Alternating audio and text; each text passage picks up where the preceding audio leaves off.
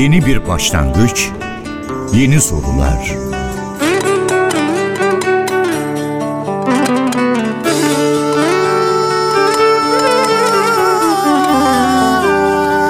Yeni bir yolculuk, sıra dışı keşifler.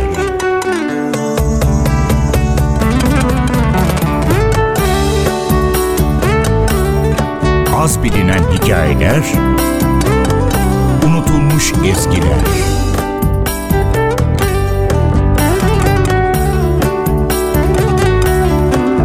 Kadim sesler, uzak coğrafyalar.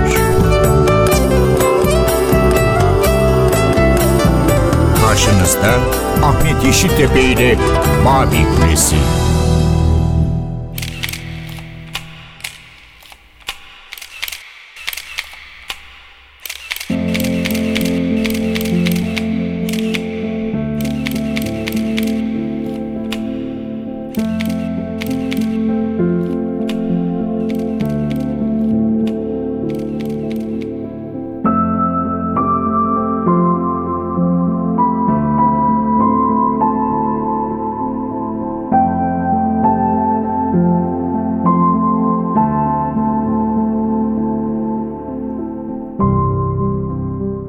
Kimse görmek istemeyen biri kadar kör değildir.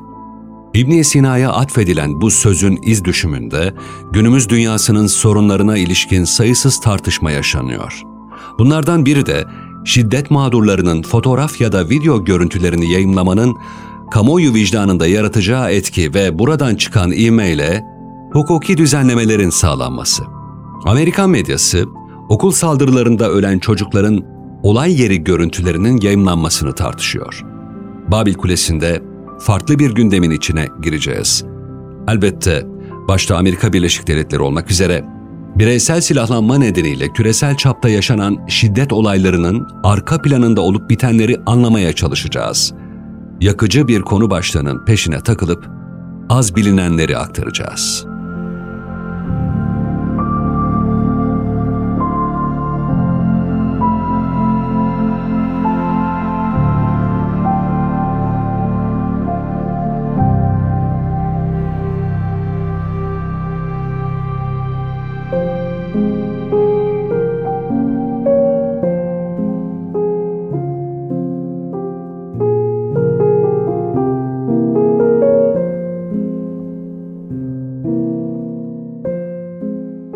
Foto muhabiri Paul Watson'ın bir Amerikan askerinin çıplak cesedini sürüklerken gösterdiği fotoğraf karesi Amerikan kamuoyunda infiale yol açmıştı.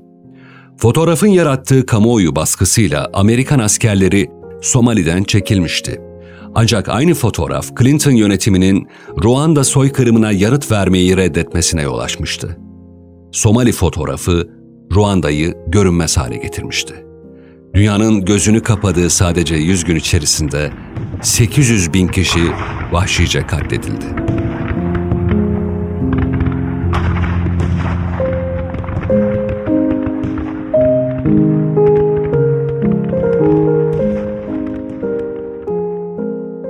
Şiddetin en acımasız yüzünü ortaya koyan fotoğraf kareleri, video görüntüleri insanların belirli konularda görüşünü değiştirebilir mi? Amerikan medyası son haftalarda bu sorunun yanıtını arıyor. Texas Uvalde'de 19 öğrenci ve 2 öğretmenin ölümüyle sonuçlanan ilkokul saldırısı, ülkede yasal sınırları hayli esnek olan bireysel silahlanma sorununa çözüm arayışlarını yoğunlaştırdı. Yasal düzenlemelere gidilmesini önerenlerin karşısında ülkede yine sert bir muhalefet var. Muhalefeti eritmenin yolunu medyanın bu tür saldırılara bakışını değiştirmekten geçtiğini savunanlar, şimdi Uvalde kurbanlarının fotoğraflarının yayınlanmasını istiyorlar.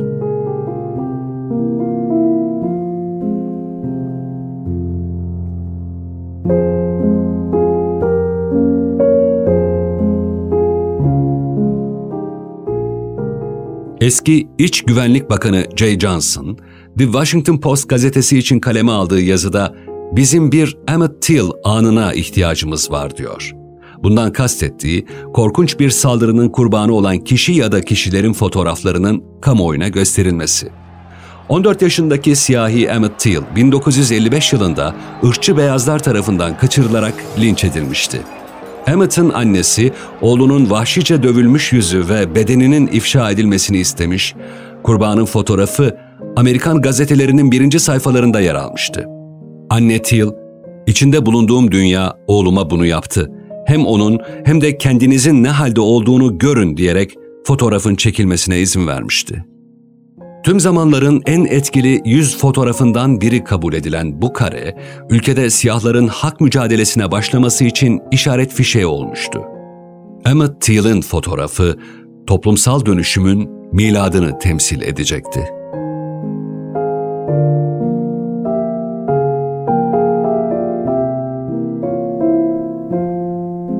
I was the youngest person to do so. I was determined to let Wallace see what he had done to me.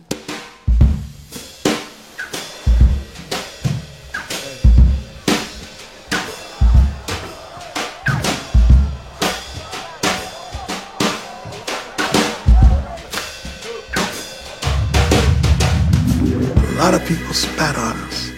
A lot of white clanners were there, a lot of white supremacists. Oh, come on, put a gun This in. rebel flag right here. And further ahead still, segregationists have been at work too, putting up posters on the roadside accusing Dr. Luther King of being communist trained. Another propaganda too, this time from the air. Light planes are dropping leaflets calling on white employers to sack their Negro workers.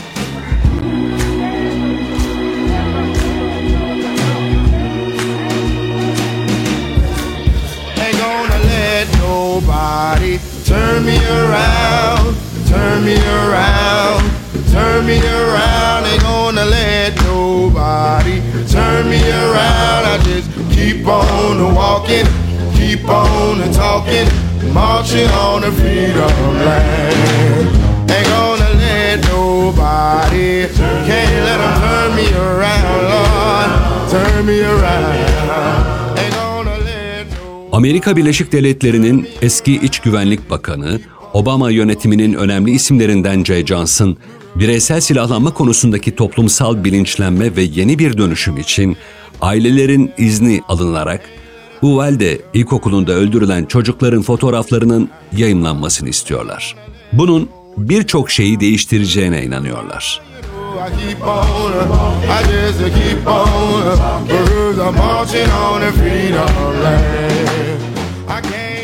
Aynı konu hakkında The New York Times gazetesinde bir yazı kaleme alan iletişim profesörü Suzy Linfield ise asıl değişimi fotoğraflar değil, insanlar yaratır diyor.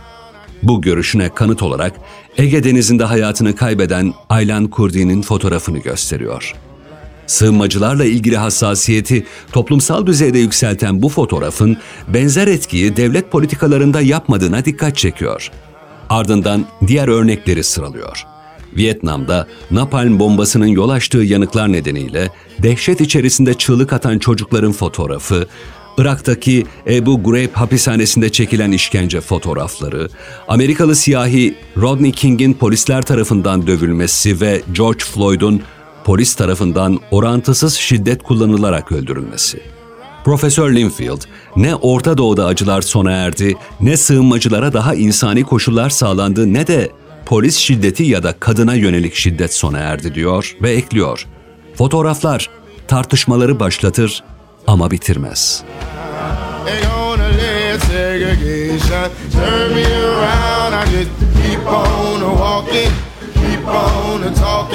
me around. I just keep on walking, keep on talking, marching on the freedom land. It was nothing but jubilation. When we were at the Capitol and Wallace is up in the window, peeping behind the blinds, and he didn't come out to see my bandage over my head that covered the seven stitches. We had marched that 50 miles that they told us that we weren't gonna march. They had to surrender the steps of the Capitol. It's a very triumphant moment. They told us we wouldn't get here. There were those who said that we would get here only over their dead bodies. Well, all the world today knows that we are here and we are standing before the forces of power in the state of Alabama saying we ain't gonna let nobody turn us around. I was a doctor. Nothing did for us what that did. Keep on walking, keep on talking, marching on the freedom land.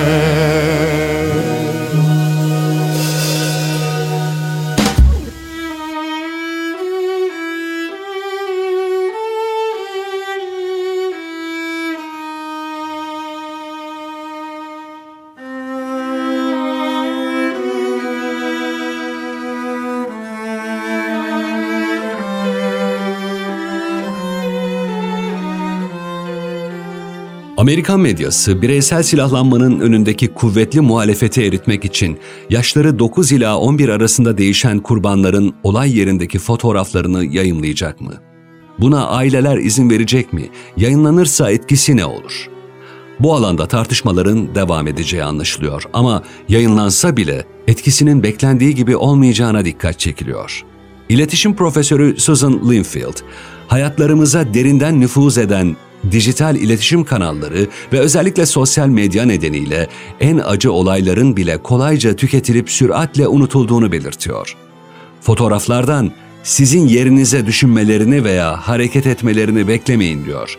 Çözümün gerçek anlamda eyleme geçmek olduğunu söylüyor ve o meşhur sözü hatırlatıyor. Hiç kimse görmek istemeyen biri kadar kör değildir.''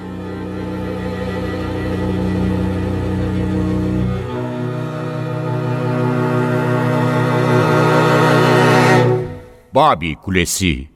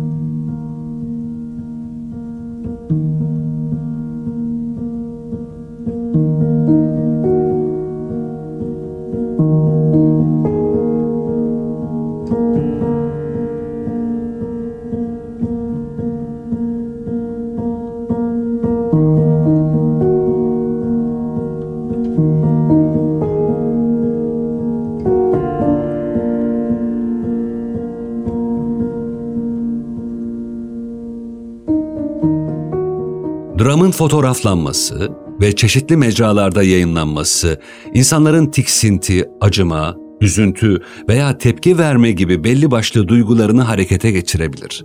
Uzmanlara göre savaştan fırlamış ölü bir bedene karşı duyulan hissiyatın çeşitlilik göstermesinde fotoğrafa nereden bakıldığı, özellikle ideolojik açıdan bakılıp bakılmadığı, sahip olunan kültürel değerler ve empati kurulması açısından sosyoekonomik durum ve hatta çocuk sahibi olup olmama bile etkili.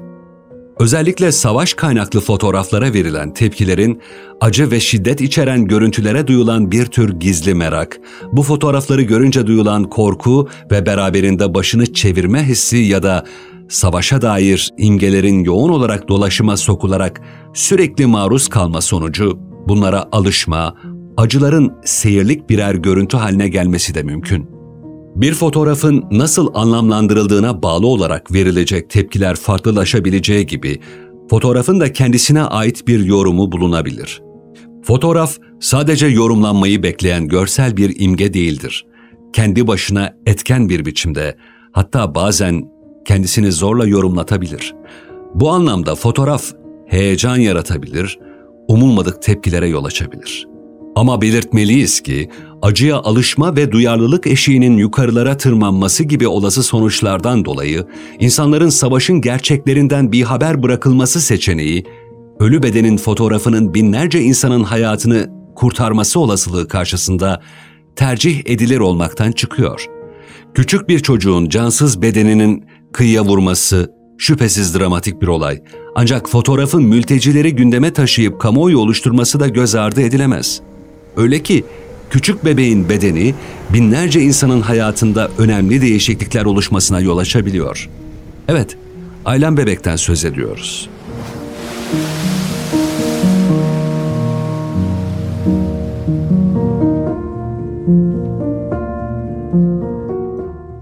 Ölen bir çocuğun fotoğrafı karşısında duyulan acıma ve şefkat hissi hemen yok olup gitmemiş. Her ne kadar tüm Avrupa halklarını kapsar genel bir politika ve uygulamaya henüz dönüşmemiş olsa da yaşanan insanlık dramına dair belirli bir düzeyde toplumsal farkındalık, duyarlılık yaratarak mültecilerin kota sistemiyle Avrupa ülkelerine yerleştirilmesi gibi bir takım somut eylemleri tetiklemiştir.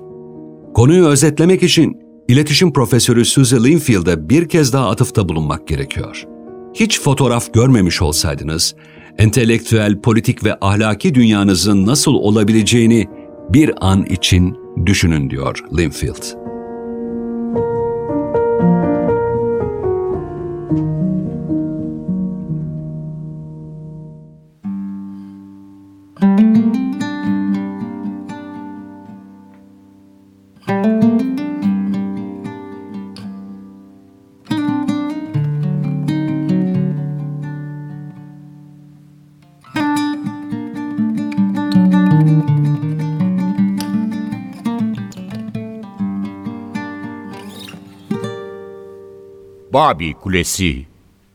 Pour sentir l'odeur du pain au sésame ou au cumin, fallait faire la queue longtemps dans ce pays. Toute la ville n'est que banlieue, on se débrouille comme on peut. Il pousse entre les pavés des fleurs meurtries. Et pourquoi le mot maison là-bas? Rime avec prison et les voisins on sent les gardiens. Ici je lis mon journal où je veux et c'est banal. Ici je n'ai plus peur au petit matin. Il n'y avait rien à regretter là-bas. Alors je suis partie loin de chez moi. Ici je suis bien, je suis chez moi, chez toi. J'ai des souvenirs qui restent en moi.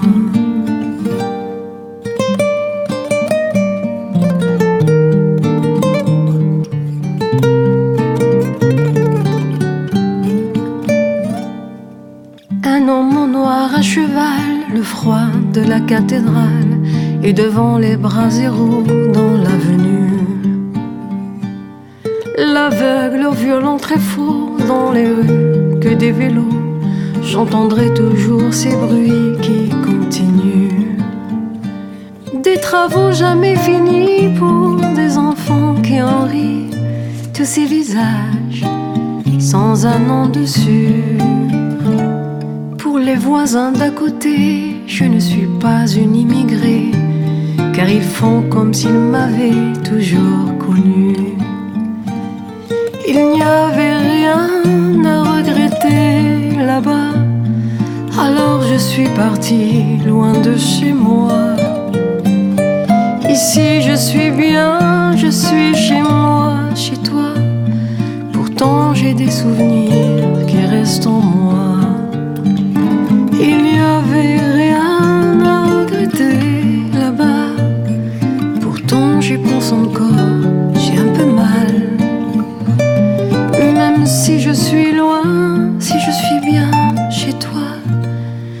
n'ai pas quitté mon pays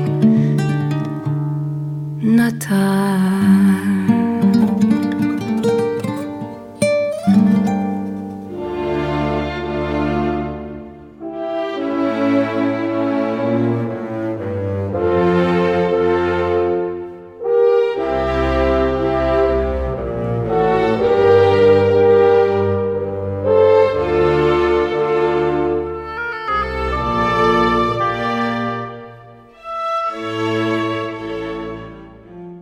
Ve gelelim kadına yönelik şiddet konusuna. Epey zamandır kafa yorduğumuz sorular. Kadın cinayetleri nasıl haberleştirilmeli? Haber dili ve görsel seçiminde nelere dikkat edilmeli? Türkiye özelinde neler yapılıyor ya da neler yaparsak bu konuda iyileştirici bir görev üstlenebiliriz? Türkiye'nin sonu gelmeyen ve bir türlü çare bulunamayan sorunlarından biri olan kadın cinayetleri durdurak bilmiyor. Neredeyse her gün haber merkezlerine genç bir kadının kıskanç sevgilisi ya da bir annenin boşanmak istediği eşi tarafından öldürüldüğüne dair haberler düşüyor. Evet, cinayetler kadar bu tarz haberlerin verilişi de ülkede tartışılan konulardan. Öncelikle kurbanın fotoğrafının yayımlanması konusuna odaklanıyoruz. Bazı yayın organları maktulün katiliyle birlikte samimi bir pozunu yayımlayabiliyor. Bazıları kurban gibi katil zanlısının da görüntüsünü bulanıklaştırıyor. Hangisi doğru? Tartışmalar sona ermiyor. Kimilerine göre bulanıklaştırma tercihi özellikle internette bir tık daha alabilmek uğruna şiddetin pornografisine yol açıyor. Kimilerine göre ise aşk cinayeti algısı yaratılarak katilin masum gösterilmesine, cinayetin romantize edilerek yeniden üretilmesine sebep oluyor. Batılı ülkelerde de Türkiye'de de bu konuda genel geçer bir etik kural yok. Ancak prestijli basın yayın organları maktulün fotoğrafını kullanmayı tercih etmiyor. Ancak ve ancak kamu yararı gözetiliyorsa, yani konunun haber değeri izleyiciyi şok etmesinden daha ağır basıyorsa fotoğraf kullanılıyor. Katilin veya saldırganın görüntüsü de eğer kendi veya ailesinin talebi bu yönde ise mozaikleniyor. Ancak katilin görüntüsünün mozaiklenip kurbanın açıkta bırakıldığı uygulamalara rastlanmıyor. Medya ne yazık ki diğer şiddet olaylarından daha farklı yönde tutum alabiliyor. Kadına yönelik şiddet haberlerinde özellikle. Medya bazen kadına yönelik cinayetleri dramatik hale getiren, magazinleştiren veya normalleştiren bir dil kullanarak ahlaki kodları ve cinsiyetçi ön yargıları ön plana çıkarabiliyor. Zaman zaman da bunları basit birer adli vaka olarak bile haberleştirebiliyor. Benzer şekilde 2011 yılı Ekim ayında eşi tarafından boydan boya sırtından bıçaklanarak öldürülmüş olan Şefika Etik'in bir gazetenin ana sayfasında kullanılan fotoğrafına da herhangi bir mozaikleme yapılmaması tartışmalara yol açmıştı hatırlanacağı gibi. Türkiye Gazeteciler Cemiyeti'nin belirlediği ve yakın zamanda güncellenmiş medya ve çeşitlilik kılavuzuna göre cinsel saldırı mağdurlarının fotoğrafları, görüntüleri veya kimlik bilgileri kesinlikle yayınlanmamalı. Bu haberlerde animasyon ve canlandırma da kullanılmamalı. Ancak bu kurallara her zaman uyulmadığı görülüyor. Ardında mutlak bir sebep arayan ve o sebep sonuç ilişkisi içinde yansımalar yaratılan bu vahşet görüntüleri bazı uzmanlara göre katiller açısından kimi zaman erkeklik olgusunu yükseltici bir güdüleme oluşturabiliyor. Hatta bu tip haberlerin yol açtığı normalleştirmenin faturasını yine kadınlar ödüyor. Amerika Birleşik Devletleri'nin ulusal haber kanallarından ABC, geçtiğimiz yıllarda gazeteci Tracy Spicer'ın sunduğu ve Avustralya'da çekilen Me Too, Ben de hareketine dair belgeselde cinsel taciz mağdurlarının isimlerini mozaiklemediği için özür dilemiş, hatayı düzeltene kadar programı medya portalından kaldırılmıştı.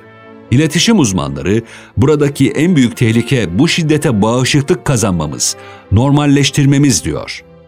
İngiliz haber kanalı BBC'nin bu konuda hazırladığı rehberde ise cinsel şiddete dair verilen haberlerin şiddetin etkisini daha da arttıracak şekilde hazırlanmaması, saldırgan ifadeler kullanılmaması, cinsel saldırılarla ilgili her türlü haberin uygun bir hassasiyetle ele alınması gerektiği vurgulanıyor. BBC ayrıca cinayette kullanılan tekniklerin de ayrıntılı şekilde aktarılmasını, kriminal eylemlerde bulunan kişilerin bu eylemlerini teşvik edecek ifadeler kullanılmasını doğru bulmuyor. BBC'nin bu konudaki rehber kitapçığı, insanların çektiği acıyı doğru ve eksiksiz şekilde aktarırken bir yandan da bu acıya konu olan kişinin mahremiyeti ve haysiyetine yönelik saygının da dengeli bir şekilde korunması gerektiğini vurguluyor.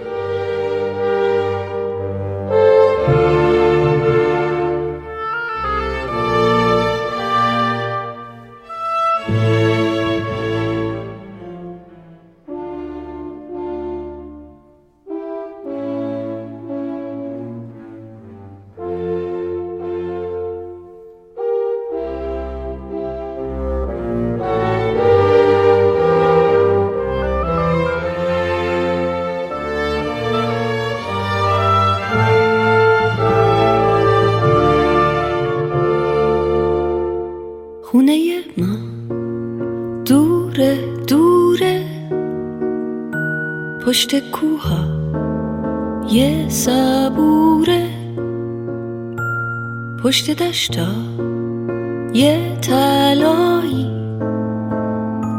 پشت صحرا های خالی.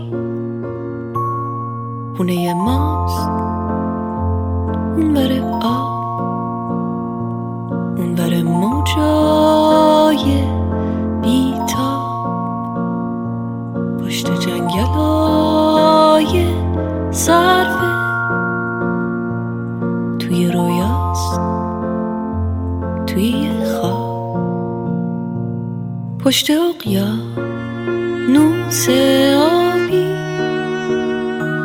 پشت باغا یه گلابی. اونور با قای انگور. پشت کندو های زنبور. خونه ما پشت ابراز.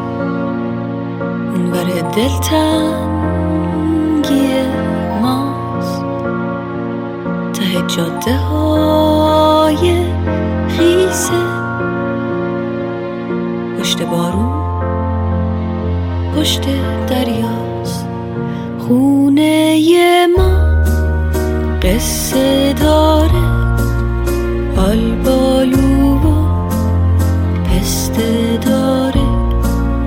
پشت خنده ها یه گرمش.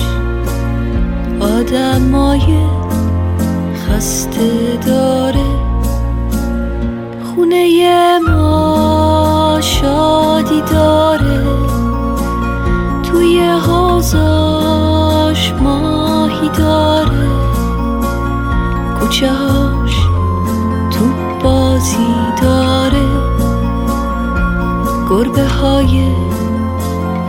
نازی داره. خونه ما گرم و سمیمی رو دیواراش اکسای قدیمی. عکس بازی توی ایوون لب دریا تو تابستون. عکس اون با یه بغز و یه چمدون رفتن از پیش آدمای نازنین و مهربون.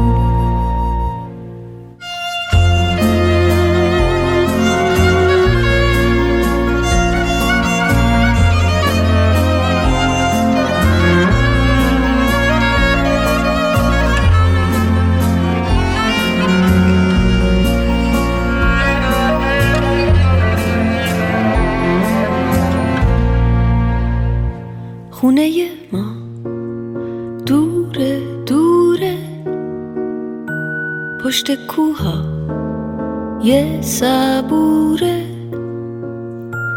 پشت دشتا یه تلایی پشت صحرا های خالی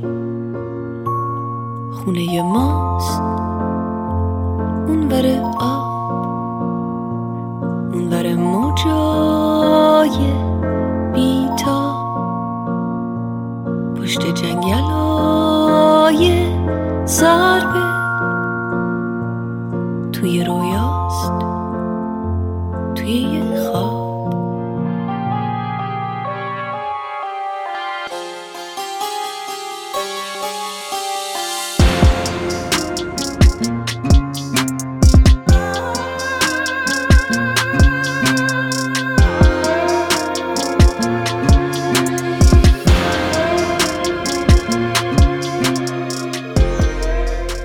Kulesi'nin bu bölümünü şiddet mağdurlarının görüntüleri üzerinden özellikle son dönemde Amerika Birleşik Devletleri'nde devam eden tartışmalara ayırdık. Bu eksende sorulara yanıtlar aradık. Bilinen bir gerçeği tekrarlamakta zarar yok. Bireysel silahlanmanın serbest olması konusunda üretici firmalar tarafından sürekli propaganda yapılıyor. Amerika Birleşik Devletleri'nde bireysel silahlanma sorunu uzun yıllardır yakıcı bir sorun olarak ülke gündemini işgal ediyor. Öldürücü ve yaralayıcı etkisi yüksek ateşli silahları sadece özgürlük adı altında alıp satmak hem Avrupa hem de Amerika'da çok sık karşılaşılan bir durum. Silahlanma konusunda katı davranan ülkelerde bile neredeyse her gün ruhsatsız ya da ruhsatlı silahlarla bir takım suçlar işleniyor. Amerikalıların dünyadaki mevcut 857 milyon sivil silahın 393 milyonuna sahip olduğu tahmin edilirken, bunun da dünyadaki sivil silah stokunun yaklaşık %46'sına tekabül ettiği düşünülüyor. Evet, Amerika Birleşik Devletleri sivillerin en çok silah sahibi olduğu ülkeler listesinde açık ara farkla ilk sırada yer alıyor. Silah edinmenin yaygın olmadığı ülkelerde yaşayanlar için Amerika Birleşik Devletleri'nde silah edinmenin bu denli kolay olduğunu görmek şaşırtabilir. Yine şaşırtabilecek bir başka veri de Amerikan Hastalık Kontrol ve Korunma Merkezleri ile Ulusal İntihar Önleme Derneği'ne göre ateşli silahlarla meydana gelen intiharların Amerika'daki tüm intiharların neredeyse yarısını oluşturması. Bu veriler ışığında yaşananların toplumsal psikolojiyle de yakından ilgili olduğunu söyleyebiliriz. Irkçı nefret suçları Amerika Birleşik Devletleri'nde sıradanlaşırken silahlı şiddetse ülkede adeta salgın haline gelmiş durumda. Tümüyle bir insan hakları sorunu olan silahlı şiddeti kontrol altına almak için siyasetçilere büyük sorumluluk düşüyor. Saldırılar giderek artarken İki saldırı arasındaki zaman kısalıyor ve kayıpların sayısı da ne yazık ki artıyor. Peki bu kadar olay yaşanırken neden silah satışı sınırlanamıyor ya da ne olmalı ki bireysel silahlanmanın önüne geçilebilsin? Amerikalıların bir süre daha bu sorulara yanıt aramaya devam edecekleri aşikar. Silahsever bir toplum olarak bilinen Amerika'da silah denetim yasası gerçekleşebilir mi? Silahlı şiddet neden kontrol altına alınamıyor? 2022 yılında bir sürpriz yaşanır mı? İşte bu soruların yanıtını zaman gösterecek.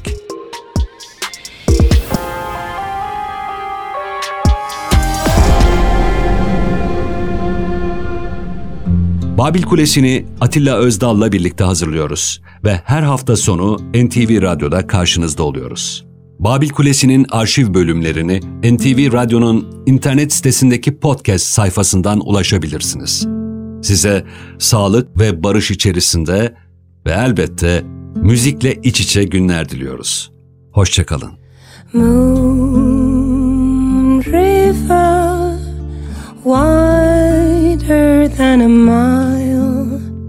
I'm crossing you in style someday.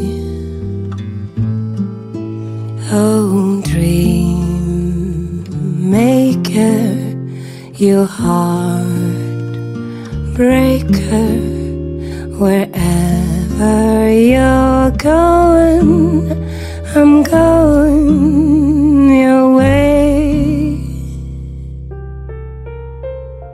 Two drifters off to see the world. There's such a lot of world to see. We're after the same rainbow's end, waiting round the bend. My huckleberry friend, Moon River,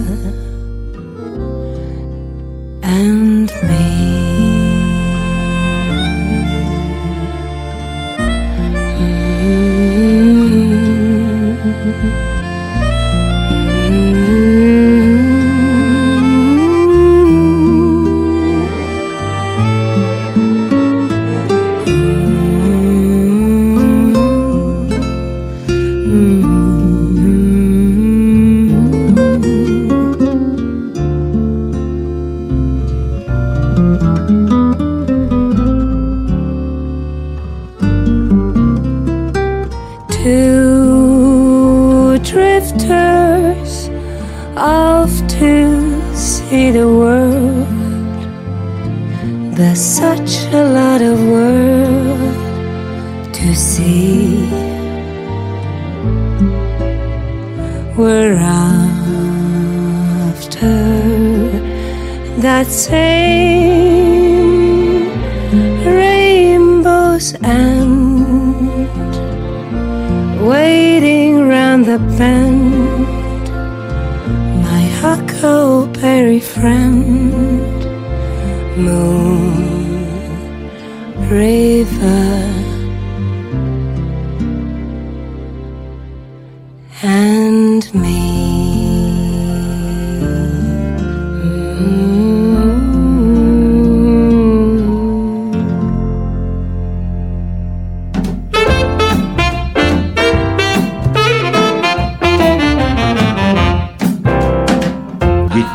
72 ülkeden uyumsuzluğun ritmi ve şarkısı.